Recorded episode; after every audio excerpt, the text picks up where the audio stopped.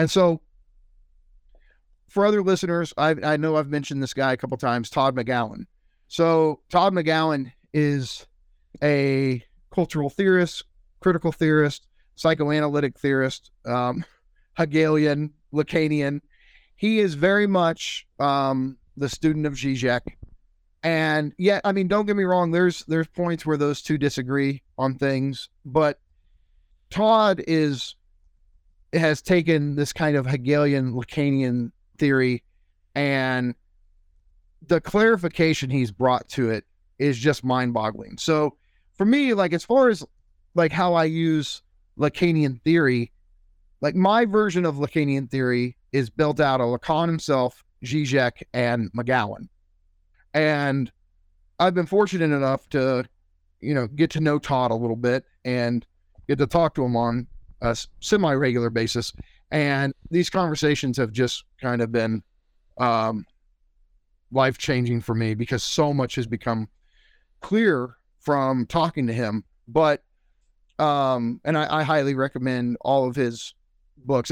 okay, so there's some other ones that he wrote that I haven't read, but the main ones are um, The End of Dissatisfaction, um, Enjoying What We Don't Have, Capitalism and Desire, Universality and Identity Politics, The Emancipation or uh, um, Emancipation After Hegel. And then he's got a new one coming out. And I've actually gotten to read it before it, has been published, and it's it's one of his best. And what he's doing is he's taken Zizek's concepts of like political enjoyment and um, inherent transgression, these kind of things, and he's doing a, a really fleshed out political analysis with it. And he he has a whole chapter on transgression and how it relates to emancipation. And his whole point is like, no, emancipation is something different than transgression. Transgression is a fake. It's it's usually um just what Zizek says. It's usually just a secretive mechanism that seems like you're acting out of freedom when in fact you're just serving the system. and so Todd insists like we make this strong distinction between transgression and emancipation. And I, I mean, I, I totally agree with that one. I think he's 100, right. 100, percent. And at this point, Todd has become something of a like I, I I know like sometimes people use this term about other thinkers or personalities in the theory world or eh, whatever on YouTube or something. We'll call someone like a sort of dad or a sort of uncle or something and obviously like Zizek's sort of like that too. But like, no, the, the, Todd has become this figure to me, sort of secondhand, vicariously through you. I haven't even, I have never even had the opportunity to to to meet him yet. Um, hope to someday, but it's, I mean, you're you're because you have all these conversations with him and you've read a lot of his stuff, and then you obsess about his books and you fill me in on a lot of it, and you got me to go read Emancipation After Hegel within the last few months, and that was really cool too. But one of the most important things that came out of that was I uh, tragically, or like uh, uh, uh, tragically, I don't know if I want to use that adjective, but some adjective failed to understand what he was really doing there, and you called me out on it because um, there were things that were. I was just like, oh, I don't know about this and that and the other thing, and you were like, and then that's when you gave me the chat the the chat about how he's so easy to read that it's actually deceptive and then you'll misread him and so it's the same thing with freud freud out of all these thinkers freud's way easier to read than lacan or heidegger or levinas or any of them that's precisely why he was so misunderstood it's because he was easy to read because the whole point is people would read his book once they think they it was so clear that they really understood it and they didn't and they never went back and struggled with it. Like that's part of what makes like okay heidegger struggling to understand what he says is built into it. Like if you're going to understand it you're going to struggle. Freud you really can play this trick on yourself like oh i read it and it was really clear. I understand it. You don't and that's exactly the same with mcgowan. And mcgowan's even clearer than freud. I mean he, he mcgowan's one of the clearest thinkers i've ever uh, I've ever read, and it it, it can be incredibly problematic because people read it they think they understood it and then they didn't get, they didn't none of it really clicked and so they don't retain any of it. Like that's the thing is i'll read todd's books like i read lacan or zizek or baudrillard where i go through them line by line paragraph by paragraph so i really distill what he's saying. And people can go well why are you doing that? You don't have to do that with him. Yeah i do. You have to if it's if it's if you're going to absorb it and it's going to be something you see things through. Right. Right. so, um sort of marvin yeah so uh, the the way we're wait wait wait wait wait wait wait. Oh, go ahead. Just as a good habit and you learn this one pretty quick uh if like uh in public speaking classes but yeah when you're taking a question you got to say what the question was. Oh yeah fair enough. So marvin asked what is the distinction between transgression and emancipation?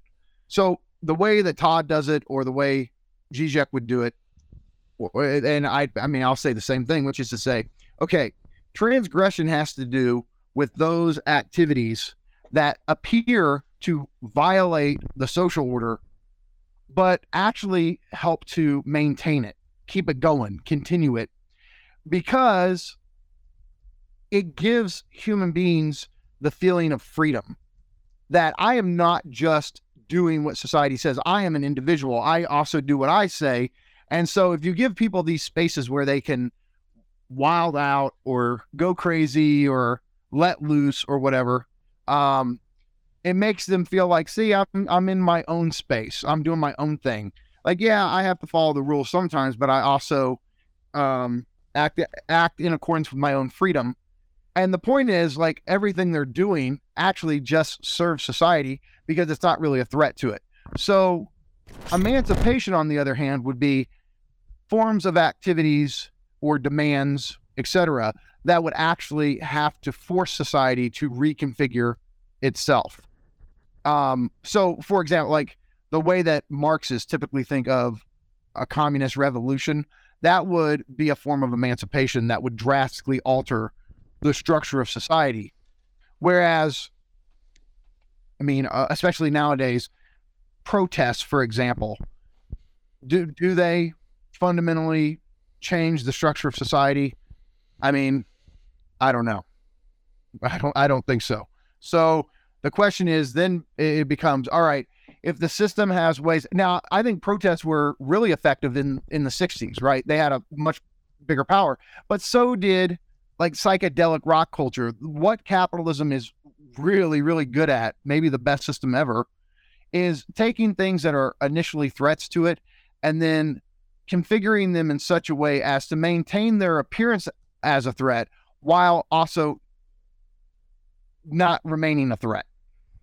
Yeah, I'd say and domesticating or or domesticating them. We also exactly. talk about co co co-opting or you know recuperating or institutionalizing. Those are like, you know, we can institutionalize pro, uh, protest by putting through a bunch of a bunch of rules uh, in city ordinances um, that make it so you have to go through a bunch of hoops before you can even get to the protest. And, and basically, it, it, that's, I'm just using one example that comes to mind.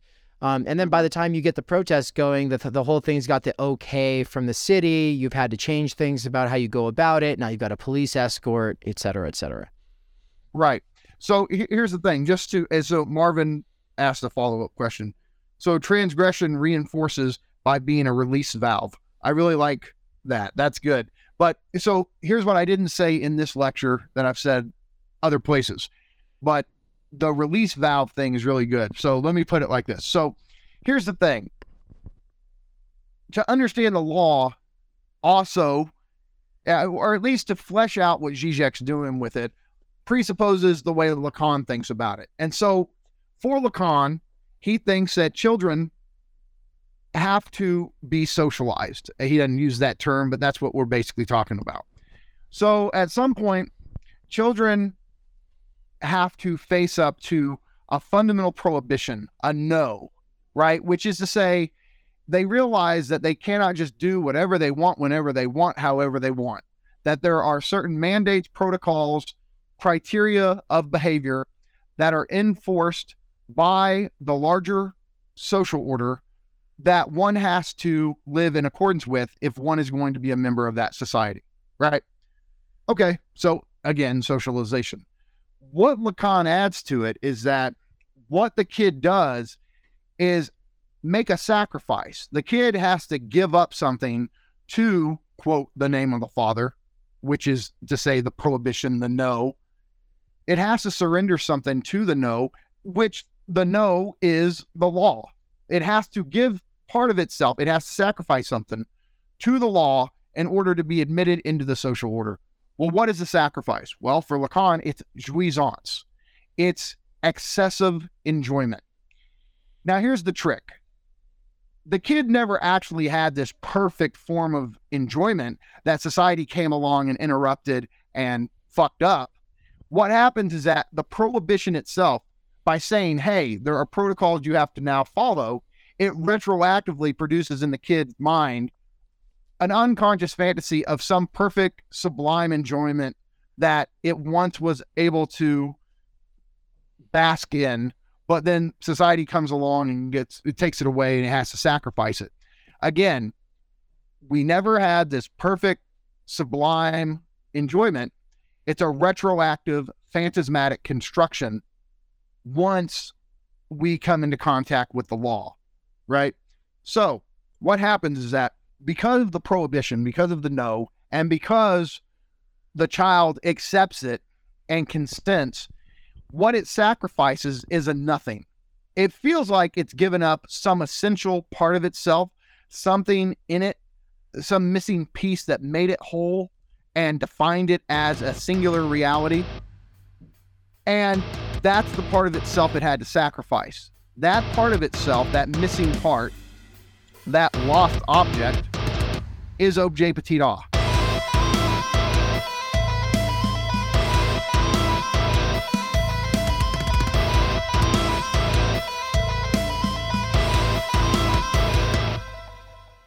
In an attempt to bring in new people to the world of philosophy and theory while building on relationships already established, we are doing a countrywide tour of the United States this fall. What's up, guys? It's Ann and Are we coming to a city or town near you? Do you think there is a venue or audience in your local region that would be interested in a lecture or facilitated discussion about existentialism, critiques of therapism, PMC ideology, self help, introduction to philosophy, or the time energy critique of any of those things? This speaking and discussion facilitation tour will include the Pacific Northwest in mid August, the Kansas City, Missouri area late August or early September, Philadelphia at the beginning of October, and really we're going to be all over the area there, hopefully. So get in contact with us if you think that we should come visit your state. Phoenix, Arizona, mid October, and SoCal, especially San Diego, late October. I say especially San Diego because we already have our guide for the San Diego region. What's the difference between a host, a guide, and a volunteer, you ask? Well, thanks for asking, actually. The volunteer role is for people who want to put up posters or in other ways promote the events that will be occurring in their town or city. Whereas the host might have a guest bedroom, guest house, or a place that we can park our van so we can sleep in our van. We need to know if you would have like bathroom facilities or anything like that. And so the form on the website is where you can tell us what you have to offer. Guiding, on the other hand, though, people who love to guide take a lot of pride in their local knowledge. A good example of that would be Michael Downs when I visited him in Raytown, Missouri, and he took me into Kansas City and we had barbecue and he took me to the mall and to all these other landmark places from his life growing up there. Um, but a more recent example would be my friend Michael in Poland, who took us around Katowice, Poland, and basically gives a historical and sociological analysis of everything, and it was amazing. It was, it was one of the coolest things we've ever experienced. And it made us realize some people just want to provide the space and privacy, whereas other people want to take you out and show you around. And so, if you're interested in being a volunteer, host, or guide, we have a special form for that. So, please fill out your information and uh, get in contact with us as soon as possible so we can fit you into the schedule because we'll love to meet you, touch base with the local community. And if you don't think anyone else in your area is interested in the things that you're interested in, if you don't think anyone else is into this stuff, well, we might be able to surprise you. When I saw that poster, Art in Boise, fucking Idaho, are you kidding me? It was virtually an, an answer to an unspoken prayer, you know, really was. And I just couldn't believe that somebody was interested in the things that I was interested in, that I had been interested in for years and had kind of given up on in, in futility. I'd labored in solitude for so long. I had no one to talk to about it, no one to bounce ideas off. This tour is going to bring together a lot of people who want to be based in Texas with the people they're in conversation with. And yeah, I think it's going to be a fantastic year. Uh, the only other thing that I want to say is that Michael Downs' first book is going to be published by Theory Underground really soon here. I've got another book coming out really soon here. These books will be spread throughout the United States on this tour. So I'm hoping to be able to do some actual book launch events at various bookstores. Outside of that, I guess the last thing that I would say is that Michael Downs is gearing up to teach For They Know Not What They Do by Slavoj Žižek. We're putting out all these introduction videos and other interviews related to the topic of Hegel, Lacan, Žižek because we want to give people an accessible and sturdy basis in the discourse. The problem is is that Michael Downs is very busy having to work at a wage slave job. And so if you want to help in freeing Mikey, make sure to go to his Patreon at patreon.com forward slash the dangerous baby and make a donation. Thank you. I would be remiss to close this out without a quick shout out to our patrons and our anonymous donors. Thank you so much for the donations already. We've only been around for a month. We already got over $3,000 in donations. Um, and so thank you. And uh, stay tuned for the app, which is on its way. There will be a Theory Underground app. So the current setup is that it is a social media site built around courses where you can suppose that people who are involved in the discussions have a shared interest in the same or similar texts, and where you can assume in a lot of the discussions that, yeah, people have read the stuff that you're reading, uh, that you're bringing into dialogue. And so, uh, for instance, the idea of the university by Carl Jaspers, dedicated for him. Slavoj Žižek's For They Don't Know What They Do, dedicated for him. And then as people take the course over the years, new people will be coming into that forum. And so if you get in there early, you'll be able to see how the conversation evolves. And as new people add into the conversation, it'll bring back memories and like things that you want to work through, questions that you had with the first time that you read the text. And so I'm really excited for this. The reason I've built this website is because I think that this is what's lacking in so many other spaces is that ability to return, to be able to communicate after the fact and in a sustained way on a platform that's not attention grabby and annoying like Discord. And so stay tuned because there is an app on the way. Thank you to our donors. If you want to donate, go to theory-underground.com forward slash support. Thank you.